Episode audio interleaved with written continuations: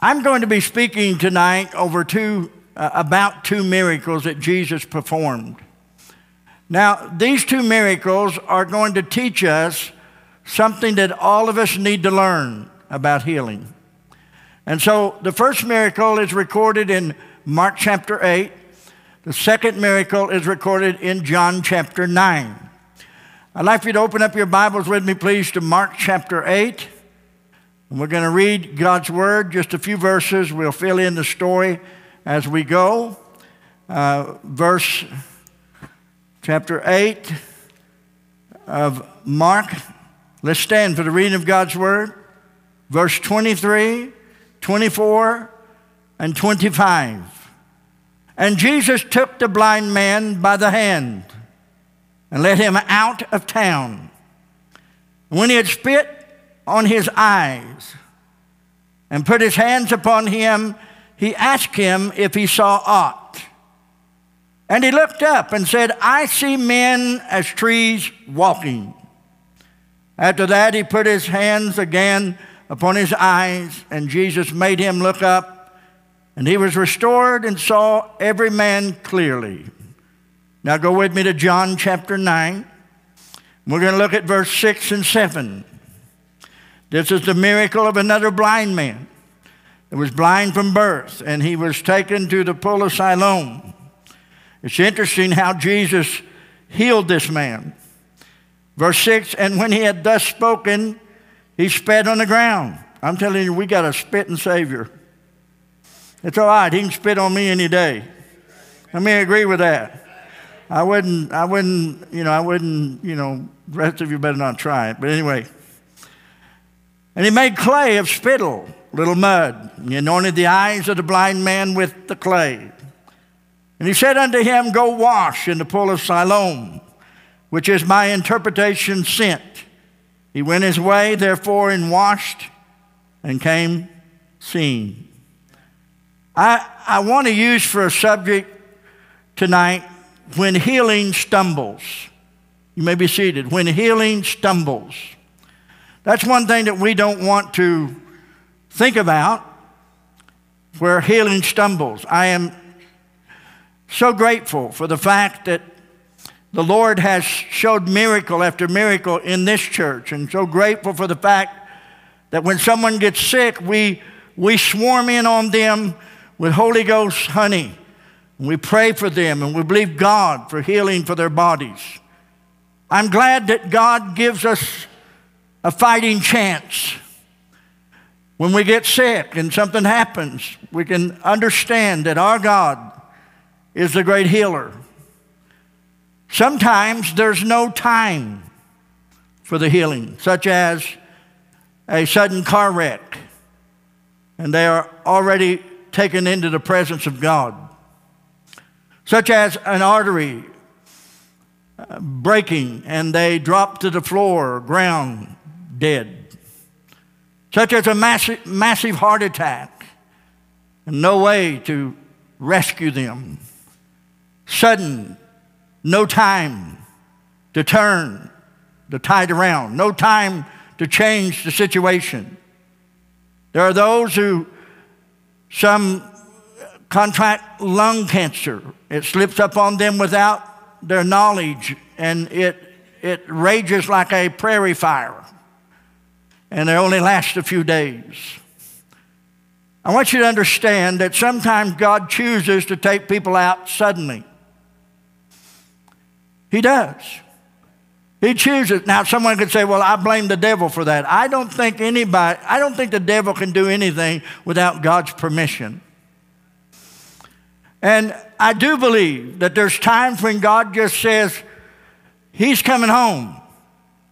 And we're not going to have time to wrestle or try to bring about stimulation, CPR through the Word of God. We're not going to have time to rescue them because they're going to be gone suddenly. Sometimes there's no time. We just don't have time. But when God gives us time, we can join in Psalm 118, verse 17 I shall not die but live. And why are we going to live? so we can declare the works, the beauty, the power, the amazing glory of God. God has given us life in this world to glorify Him. And when God chooses to heal us of a sickness or disease, He extends our life to glorify Him. We are for God's glorification. Our life should be entrenched with giving God honor and giving God glory. You were not put here on planet Earth just to have fun, but fun I have. You were not put here on planet Earth to have pleasure, but pleasure I have. You were not put here on planet Earth to, to um, excel in earthly pleasures that are clean and holy. Indeed, I do, and you do too. But the main reason we are put here on this earth is to glorify Jesus Christ in our life and in our death. Healing is an amazing power of God. Sometimes people don't have time. Sometimes it takes time to heal. For instance, my brother Lazarus, Richard McMain, takes time to heal. He's healed. He's blessed. For instance, Carol, she's healed. Takes time to heal. I think there was times at, at the juncture when she was so sick that she probably thought she wasn't going to make it. But God gave her and Richard and others that are here today that's been sick in the past, God gave you a fighting chance. I mean, know when God gives you a fighting chance, you'll live and not die, and you can glorify God and give God praise. But healing sometimes stumbles. Sometimes it takes time to receive our healing. I'm reminded in Isaiah chapter 38, we talked about that a few weeks ago, King Hezekiah. And um, uh, Isaiah comes to, to um, uh, make a hospital or sick visit with Hezekiah, king, in Isaiah 38, verse 2 and 3. And Hezekiah comes into the bedchamber. Hezekiah is deathly sick. And you thought that Hezekiah, you really thought that Isaiah would have said, Oh, come on, you'll be fine. You thought Isaiah would have said to Hezekiah, Hang in there. God's got this. You'll be okay. But Isaiah walked into his bedroom and said, You're going to die and not live. You may know that was a that was a tough hospital visit. Amen. That's hard. And he said, You're going to die. Set your house in order. You're dead. And Isaiah begins to make his way. The beautiful story about this, and we talked about it in past weeks, the beautiful story about the healing of Hezekiah is it shows us that God can extend more time. God can give us more time from the worst of sickness. He can extend our life. He can allow us to live much older, even if we are hit with cancer or some uh, life uh, uh taking uh, disease. God can extend our life. Amen. When Sennacherib, notice it says that uh, there in that 38th chapter of Isaiah that when um, Isaiah said to Hezekiah, You're going to die, set your house in order. Um, notice it says he set his face against the wall. Now, Sennacherib, the Assyrian king, had set Hezekiah's back against the wall. Now, when you get your back against the wall, it's scary, it's fearful. Hezekiah was absolutely terrified of the kings of Assyria, Sennacherib, and his back was against the wall. But God said, Be of good courage, don't be afraid. I've got this, and I'll take care of this, and it'll be okay. The first thing we need to understand is sometimes the devil wants to put us against the wall to terrify us. No Christian has to be against the wall. Hello. But sometimes we as Christians need to put our face to the wall. The face to the wall is beautiful. In fact, when you put your face to the wall, you're calling out to God, you're pleading with God, you're asking God for healing in your body, and your face is against the wall, and you're crying out to God, and you're asking God for healing and for blessing. Amen? Hello. I'm preaching better than you're responding. Hello. Hezekiah turned and hid his face to the wall and prayed unto the Lord. Don't miss the phrase, he hid his face, meaning he did not look to man, he looked to God. And he turned his face against the wall and he cried and he wept sore and he pleaded with God. And God said to Isaiah, Isaiah didn't no more than get out of the king's courtyard. God says to Isaiah, go back and tell him I'm going to give him 15 more years. And then Isaiah says to Hezekiah, get some figs. Get some figs. Now, I like figs. I like fig bars. I like just figs out of the bag. I like figs. How many like figs? I like figs. They're sweet, they're nice. They give you movement sometimes, but they're nice. Hello. And I like figs. And so in that day, they thought they, you know, they would do a solution of fig, and they thought there was healing power in the fig. And, they, and Isaiah said, Take figs and put it on the boil, the sore. Don't know for sure what it was. It may have been cancer or, or leprosy or something. And that, in my day, if I had a boil, I mean, no, boils make you want to die, they don't kill you. Let me know what I'm talking about. Anybody had a boil? Did anybody have a boil on their blessed assurance? That's rough. That's almost kill me, Lord, take me home. And I remember growing up, mom would take a strip of bacon and put on the boil and tape the bacon down and the bacon would suck the poison out. Well, I learned it was much better to eat the bacon down than to put it on my sore. They'd, how many remember the old black salve? The old black salve. I don't even know if you can get it anymore, but you get the old black salve and you put a patch of that on there, and that black salve, it'll suck all that poison out. You put it on the boil or on the cut or on the infection, put that black salve on there, and it'll suck all that poison out of you. When you get up the next morning, your toes will be curled up. It sucks so much.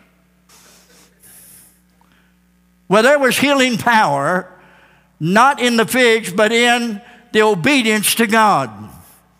And he put the figs on, and how many know sometimes God's going to expect you to go to the doctor? Sometimes God's going to expect you to go to medicine. Notice it says that when the one who had um, was blind, Jesus Christ said in Mark chapter 8 that he laid hands on him, he touched him, and, the, and then Jesus asked him, What do you see? And the man replied, I see men as trees walking. Why? Because healing sometimes stumbles. Now, Jesus didn't stumble, but the healing stumbled, meaning God wanted us to learn that it is a time in which, a process in which God will heal, and He touched him. No one gets healed unless God touches them. No one. I don't care what the doctor says, don't care what the hospital says. No one gets healed without the touch of God. You say, what about sinners? Everybody who lives is because of the life giving power of God. Even a lost person is alive today because Jesus sustains life. In him is life, and, and he is incredible, and he heals. I mean, know sometimes Jesus heals the sinner. Well, he does heal the sinner. If they, if, if they make it, he heals them and healing is of God. God put, it, put in us an immune system, and that immune system is activated by the presence of God. Amen. Hello. And so when Jesus Christ touched this blind man, he said, What do you see? And there was a time in which the healing was, was um, you know, it was, it stumbled. But I love the fact that the Bible says that Jesus touched him again. Now, here is healing that is at its best. God allows us to work together. God even allows doctors to work with Him. God allows medicine to work with Him. You see, when you're sick, you need the loved one's touch. Loved ones. When you're sick, you need the doctor's touch. When you're sick, you need the nurse's touch. When you're sick, you need the medicine's touch. When you're sick, you need the family touch. When you're sick, you need the prayer touch. But there ain't no touch like the touch of Jesus Christ. And when Jesus Christ touches, along with all the other uh, abilities to bring about, bring about healing, when Jesus Christ gets in on your healing, you're going you're gonna live and not die. Amen? I love this phrase that the blind man said, I see ministries walking, meaning his vision was blurred. His vision was blurred. And so many times people's vision gets blurred. When you get extremely deathly ill, your, your vision gets blurred. You think you're going to die. And you very well could die, but God steps in and brings a miracle. I thank God for the healing touch of Jesus Christ. I mean, thankful for the healing touch of Jesus Christ. And so you have the touch of a loved one, the touch of a doctor, the touch of a nurse, the touch of medicine, the touch of the family, and the touch of prayer. And there's no touch like the touch of Jesus Christ. Isn't that beautiful? I love that, don't you? You shall not die, but live. Now, some people don't have time to make that announcement. I shall not die, but I shall live. But I want you to know if you live, by the way, if you're living now, you are to glorify your God. Amen? And sometimes people will put you against your back against the wall and you'll get fearful. Sometimes sickness and heartbreak will put your back against the wall. But just snuggle up in the goodness of God and His mercy and turn your face to Jesus Christ. And when you turn your face to Jesus Christ, Jesus hears. He sees your tears. He sees your cry. He hears your cry. He feels your pain. He loves you. What's he doing? Jesus Christ came to planet Earth to give us a fighting chance. And what's beautiful about it is that we don't have to do much fighting but believe. We just need to believe. The fighting is done by Jesus Christ. Isn't that good? And so the one I see ministries walking, his blur, his eyes were blurry. In fact, he was seeing things bigger than what they really are. How many ever seen your sickness bigger than what it really was? Anybody? How many ever seen a problem bigger than what it really was? How many ever seen a, a, a tragedy in your life and you saw it bigger than what it really was? You need to quit looking at the bigness of the trees walking and look at the God who resides above the trees. God is bigger. God is more powerful. God is the God of heaven and earth. God is bigger than every mountain. God is bigger than every storm. God is bigger than every trial. God is bigger than every darkness. God is bigger than every sickness. God is bigger than every form of cancer. God is bigger than diabetes. God is bigger than heart failure. God is bigger than any form of sickness that would come your way, you just need to understand that you need to keep your eyes to where, well, you need to understand you can't have blurry eyes. You need to come to church so you can get your eyes unblurred. Hello? Now, some of you come in the room today, and I'm not talking about literal physical eyesight here, I'm talking about spiritual eyesight. This man saw men as trees walking. He, his vision was blurred. Some people see, and this man saw men bigger than what they really were. And some people see money bigger than what it really is. Some people see doctors bigger than what they really are. Some people see medicine bigger than what it really is. Some people see the world system bigger than what it really is.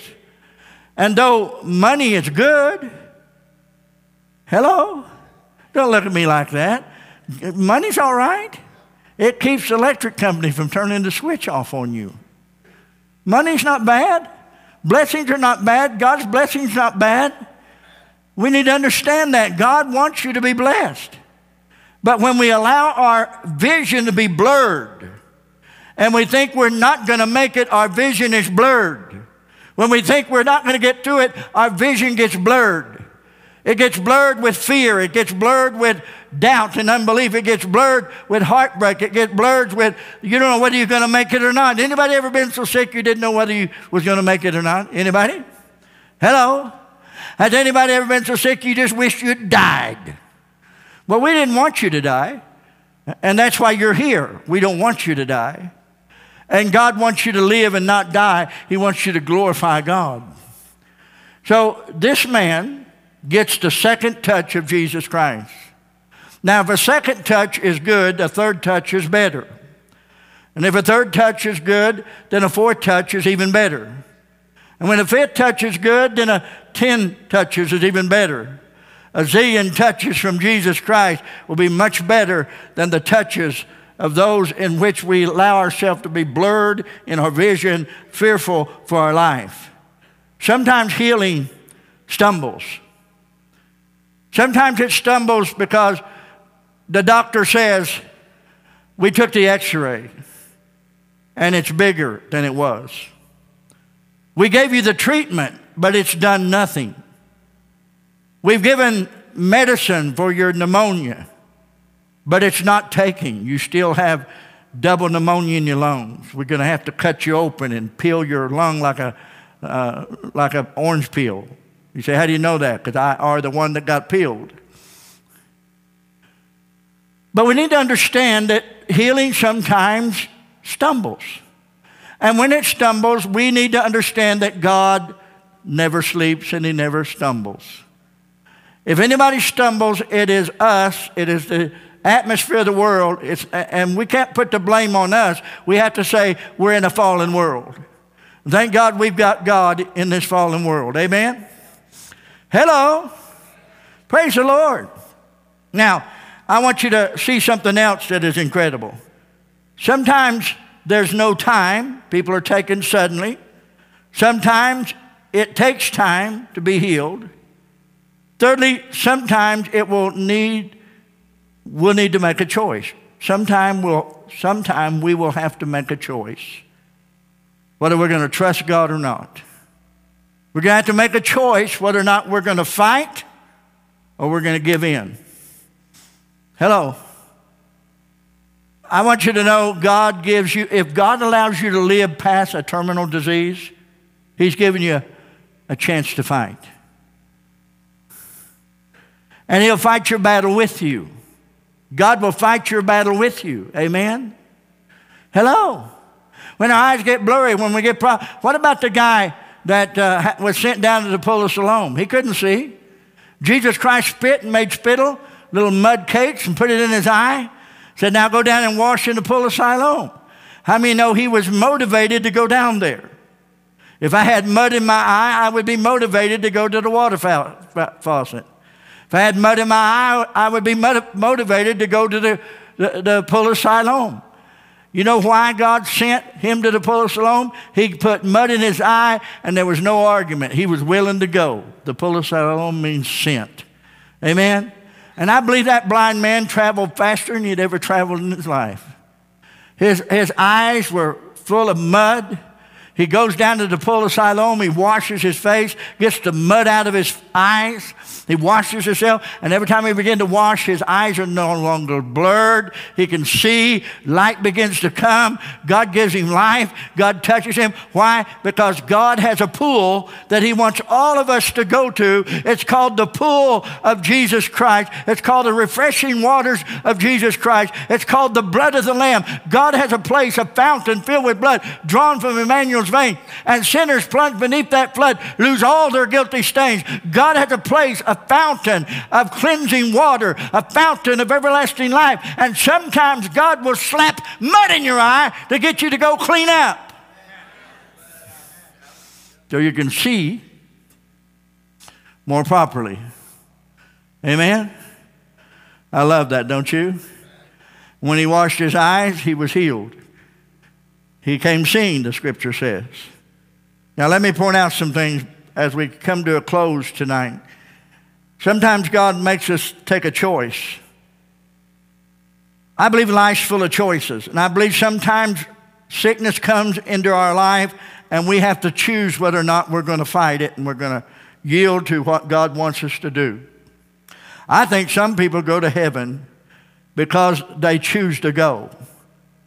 And they get sick and they choose to go to heaven. They're a Christian, they choose to go to heaven. And the family don't understand it. Oh, why did they go so young? Or why did they go? Uh, it's so horrible. Why did they leave? It was sudden, a sudden car wreck, a sudden heart attack, a sudden uh, disease, and they, they're gone. Why, why, why, why, Lord? Why did you take them? And the one that you love that knows Jesus Christ, he's not asking why. She's not asking why.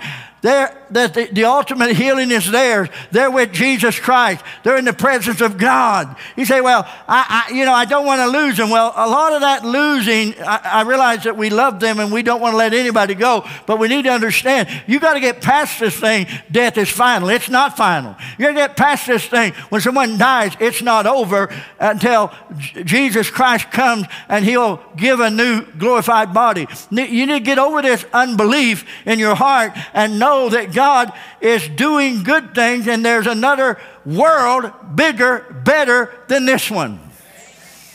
Amen. Everybody say, I shall live and not die. Come on, say it again. I shall live and not die. Now, let me get just a little bit, um, let me meddle a little bit, just a little bit. There are roadblocks to our healing many times. Roadblocks to our healing many times. One of the roadblocks to our healing is ignorance in God's will and His love and His power. Hosea chapter 4, verse 6 says, My people are destroyed for a lack of knowledge because thou hast rejected knowledge. You know, people are trying to get where they need to go without God's help. And the ignorance of God, not knowing what God is doing, will cause people to go to an early grave. Problems will come because we don't allow God to step into our life and believe Him as the Almighty God. That's called unbelief. That's called unbelief. When we refuse to listen to God, the first, the first roadblock to healing is ignorance.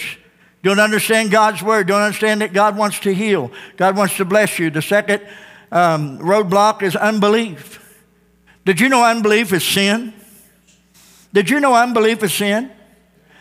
Because God told you that He would do things, and if you don't believe it, you're calling Him a liar. Unbelief is sin. Hebrews chapter 3, verse 12 and 13 Take heed, brethren, lest thou be in any of you an evil heart of unbelief and departing from the living God but exhort one another daily, lest any of you be hardened through the deceitfulness of sin. It's a roadblock, unbelief. Then there's another roadblock, and it's called unconfessed sins. Unconfessed sins. So, well, gee, I know what you're thinking, preacher, you didn't need to go there. Yes, I did. Unconfessed sins. Proverbs 28, verse 13 He that covereth his sins shall not prosper, but whoso confesseth and forsakes them shall have mercy. Would you agree healing is mercy? Would you agree, would you agree going to heaven is mercy? Would you agree that God doing great things in your life is mercy? Let's bring me to the last one. It's the last road. Now, there's other roadblocks, but ignorance is one, unbelief is one, unconfessed sins is one. Here's another one unforgiveness to others. Bitterness toward others is a roadblock to your healing. Jesus Christ said in Mark 11 25, and when you stand praying, forgive if you have aught against any, that your Father also, which is in heaven, may forgive you your trespasses. Wow. God says that if you're going to receive my full benefits, you're going to have to forgive others that's wronged you. You're going to have to forgive others that's given you a hard time the blurriness of wrongs of your past, the blurriness of your eyesight of the pain, the blurriness of death, the blurriness of a bad report. You, you feel in your heart that someone has wronged you. And the Bible says that when you pray and you stand praying to God, you are to not only ask God for forgiveness, you are to forgive those that's wronged you. Amen? How, how many know what an IOU is? When IOU, they don't have them anymore because everybody's so stinking dishonest, but IOUs, you write an IOU, sign it, meant that you'll pay it. You give someone an IOU meant that you'll pay whatever it is. And some people have, some people spiritually get a stack of IOUs. And they have changed the name of IOUs, meaning they owe me. They've changed it from a stack of IOUs to a they owe me. And Jesus Christ says, They that owe you, you forgive. You tear up those they owe me. You tear up those IOUs. And God said, if you'll tear up those they owe me, He said, I'll tear up all the IOUs that you owe me. Isn't that good? God says, I'll tear up all the IOUs that you owe me. And so there ought to be some tearing up of unforgiveness in our life so that Jesus Christ can tear up the, the uh, you know, I love it. Jesus pretty much put it like this Your Father will forgive you. Your Father will take, if you'll take your IOUs or they owe me and tear them up and throw them away and forgive, then Jesus Christ says, Your Father will take those you owe, the, you owe him. I owe him. You owe him, the Father. Jesus, the Father will take him and tear him up and throw him away into the depths of the sea to remember no more. Isn't that good? You say, well, bless God, I don't want to forgive him. You better for your own sake. Because the poison ain't in them, the poison's in you. Hello? The poison is not in them because most of them don't even remember that they offended you. And those that do remember they offended you, they could care less whether you were offended or not. So why are you going to let a dirty, rotten scoundrel ruin your life trying to hang on to your I owe you or they owe me? Let it go. Forgive because when you forgive, you are blessing yourself. You're not necessarily blessing them, although they are blessed when you forgive them. But how many know they're going to have to take it up with God themselves as well? Amen. And when God forgives us, it does something powerful in our life. You say, how do I know if I've got a unforgiveness in my heart towards somebody? If you bring it up all the time. That tells me that you have unforgiveness in your heart if you bring it up all the time. Hello? Hello? There's one thing, Judy and I, we have, I would consider Judy and I our marriage perfect. I would consider that. You say, well, um, I, there's no such thing as a perfect marriage. Well, I'm not going to confess the other. Judy and I have a wonderful marriage. But one thing she never does to me is hold a grudge if I do something that hurts her. She lets it go. I let it go. Amen? Every day with my wife is a brand new day. And one of the worst things you can do with your wife or your children or your loved ones is to find fault with them. The worst thing you can ever do to your children, your grandchildren, your wife, your husband is to find fault with them and drag out their past. Let it go. Let it go. I said, let it go. Because if you don't let it go, it's going to poison you. Hello? Amen. I remember one time I went down to settle a argument with a husband and wife been years ago. I learned a long time ago if, if a husband and wife are fighting, pastor, don't go. Because only a stupid pastor would do that. And I decided that I'd go down and basically they wanted me to referee. And the wife wanted me to agree with her, and the husband wanted me to agree with him. And I went down there to talk to them, and they, they, uh, I, I said, Well, you know, I said to the man, You're wrong. What you're doing is wrong. You don't, you don't grab your wife by the throat and tell her she's a fake Christian. You're wrong. How many agree that's wrong? And then I said to the wife, When you pull off your shoes and you hit your husband over the head, that's wrong. How many would agree that's wrong? And when the wife stands up and says some some Christian you are. If you were a Christian, you wouldn't do that. And the wife responds back, Yeah, yeah, uh, I'm a Christian. And the husband says, You're not much of one because of this or because of that. I mean, no, that is, that is ignorance gone to seed. That is suicide. And I remember I told the husband, I said, You're wrong. And the wife spoke up and said, How dare you to tell my husband he's wrong? And I turned to the wife and I said, You're wrong. And the husband spoke up and said, Don't you treat my wife that way.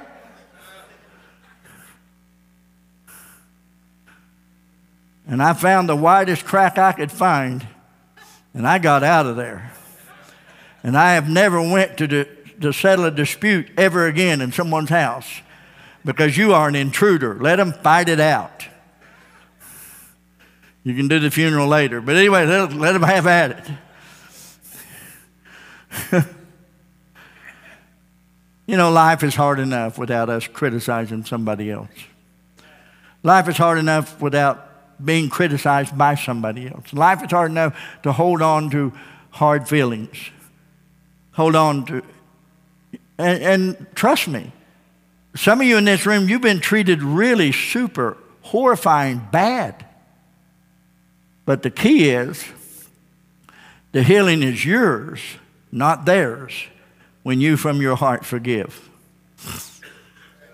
You from your heart forgive. And then God can deal with you as his child and pure child, born again child, and God doesn't have to deal with the other one because the other one's still in their sin, but He can deal with you because you've allowed yourself to come into the presence of God and let the Lord bless you. And so the message tonight is basically this sometimes healing stumbles. It does. It don't always work out the way we want it to work out. Sometimes healing stumbles. But we need to remember God's given us all a fighting chance. Amen? Hello. God's given us all a fighting chance. I got tickled with Chuck. I'd preached on Hezekiah and the figs that they put on his boil, and he was healed. And Chuck goes and gets some fig bars or fig something and took them to Nimrah. You ate them. And, and he took a, a big batch of fig bars to Bob. To this day, I think Bob's wanting to get well so he can look up Chuck. Amen. Hello. I'm grateful for the fact that God healed Carol. Now, I didn't go see Carol in the hospital. You know why I don't go to the hospital to see people when they're really bad? Because when I show up, it usually means they're dying. When I show up, it's usually you're dead. And I had somebody tell me a few, well, it's been about a year ago, said, I want to thank you, Pastor, for not coming to the hospital. Because if you had showed up, I'd have thought I would have died. Now, when I went and seen Bob the first time, he didn't remember me. And he looked like, well, he didn't look like he was going to make it. But, I, but by faith and others praying for him as well as myself, God answered our prayer. And God give Bob strength and give him real strength. And thank God for it. When I prayed with him, he didn't remember me being there the first time. But I remember when I prayed with him, he prayed with me with that tube down his throat, and he prayed with me. And when I started praising the Lord for God's great, wonderful healing, Bob is laying in bed like this, and he's pulling his hands up like this because his hands were strapped down. And he pulled his hands up like this. You know what he was doing? He's going, Praise the Lord. I shall live and not die. And I will glorify God. Well, he didn't remember that, but I remember it, and God remembers it. And when I went and seen him today, I reminded him of what he did, even though he didn't remember. And I had a few other stories I could have told him since he didn't remember. But I wouldn't do that to him. I'm glad that God is a healer. And remember, when you get hit with a sickness, don't give in. Take the scripture I shall live and not die.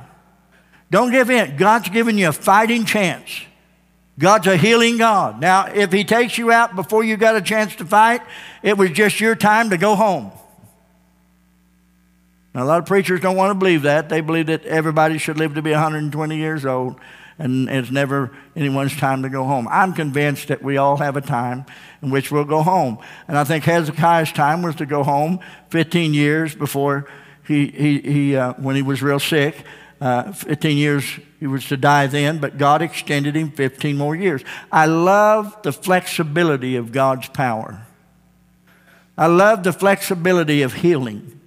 I love the fact that God can say, No, the doctors are wrong. The doctors are good, they're sweet, they're precious, they're skilled. Loved ones are precious, they're sweet, they're skilled. Nurses are precious, but God reserves the right to say, you know, I'm going to give her or him 15 more years. Amen? Now, I pray that God, when I was so sick, I prayed that God would give Judy and I 35 years of fruitful ministry. You got, have, you got any idea how old I'd be in 35 years? I'd be one bruised up, overripe fruit. I'd be over 100. And Judy says, Don't put a limit on it. At 35 years, Judy, we'll both be ready to go. She said, No, don't put a limit on it. I leave it up to Judy. We'll live to be way up there, 140, 150. I believe God is going to come before then. Amen. I believe God's going to come before my face looks like a swiveled up prune. I'm almost there, folks. I'm almost there. I believe the Lord's going to come before I start looking like an old wore out old man barely moving around, you know. I, I, and I'm almost there, so Lord, hurry. Hurry! I talked about preaching through the Bible. It would take probably 10 years. I'd be 79 years by the time I got through with the Bible. Amen. A new church, too, probably. Whole different crowd. Boy, I'd be old then, wouldn't I? 79. Some of you looking at me like, well, I'm older than 79, and I'm not old. Well, you're pretty old. Lord's a good God. Amen. I'm praying that, that Ward gets to live in his, to, into his 90s.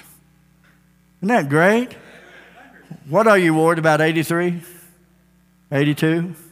86? I'm praying you get into your 90s, 99 plus. Amen? I'd love that. In, in fact, I would like to preach to a whole church called the 90s Club. Everybody over a 90, worshiping the Lord. Amen. Praise the Lord. Stand with me.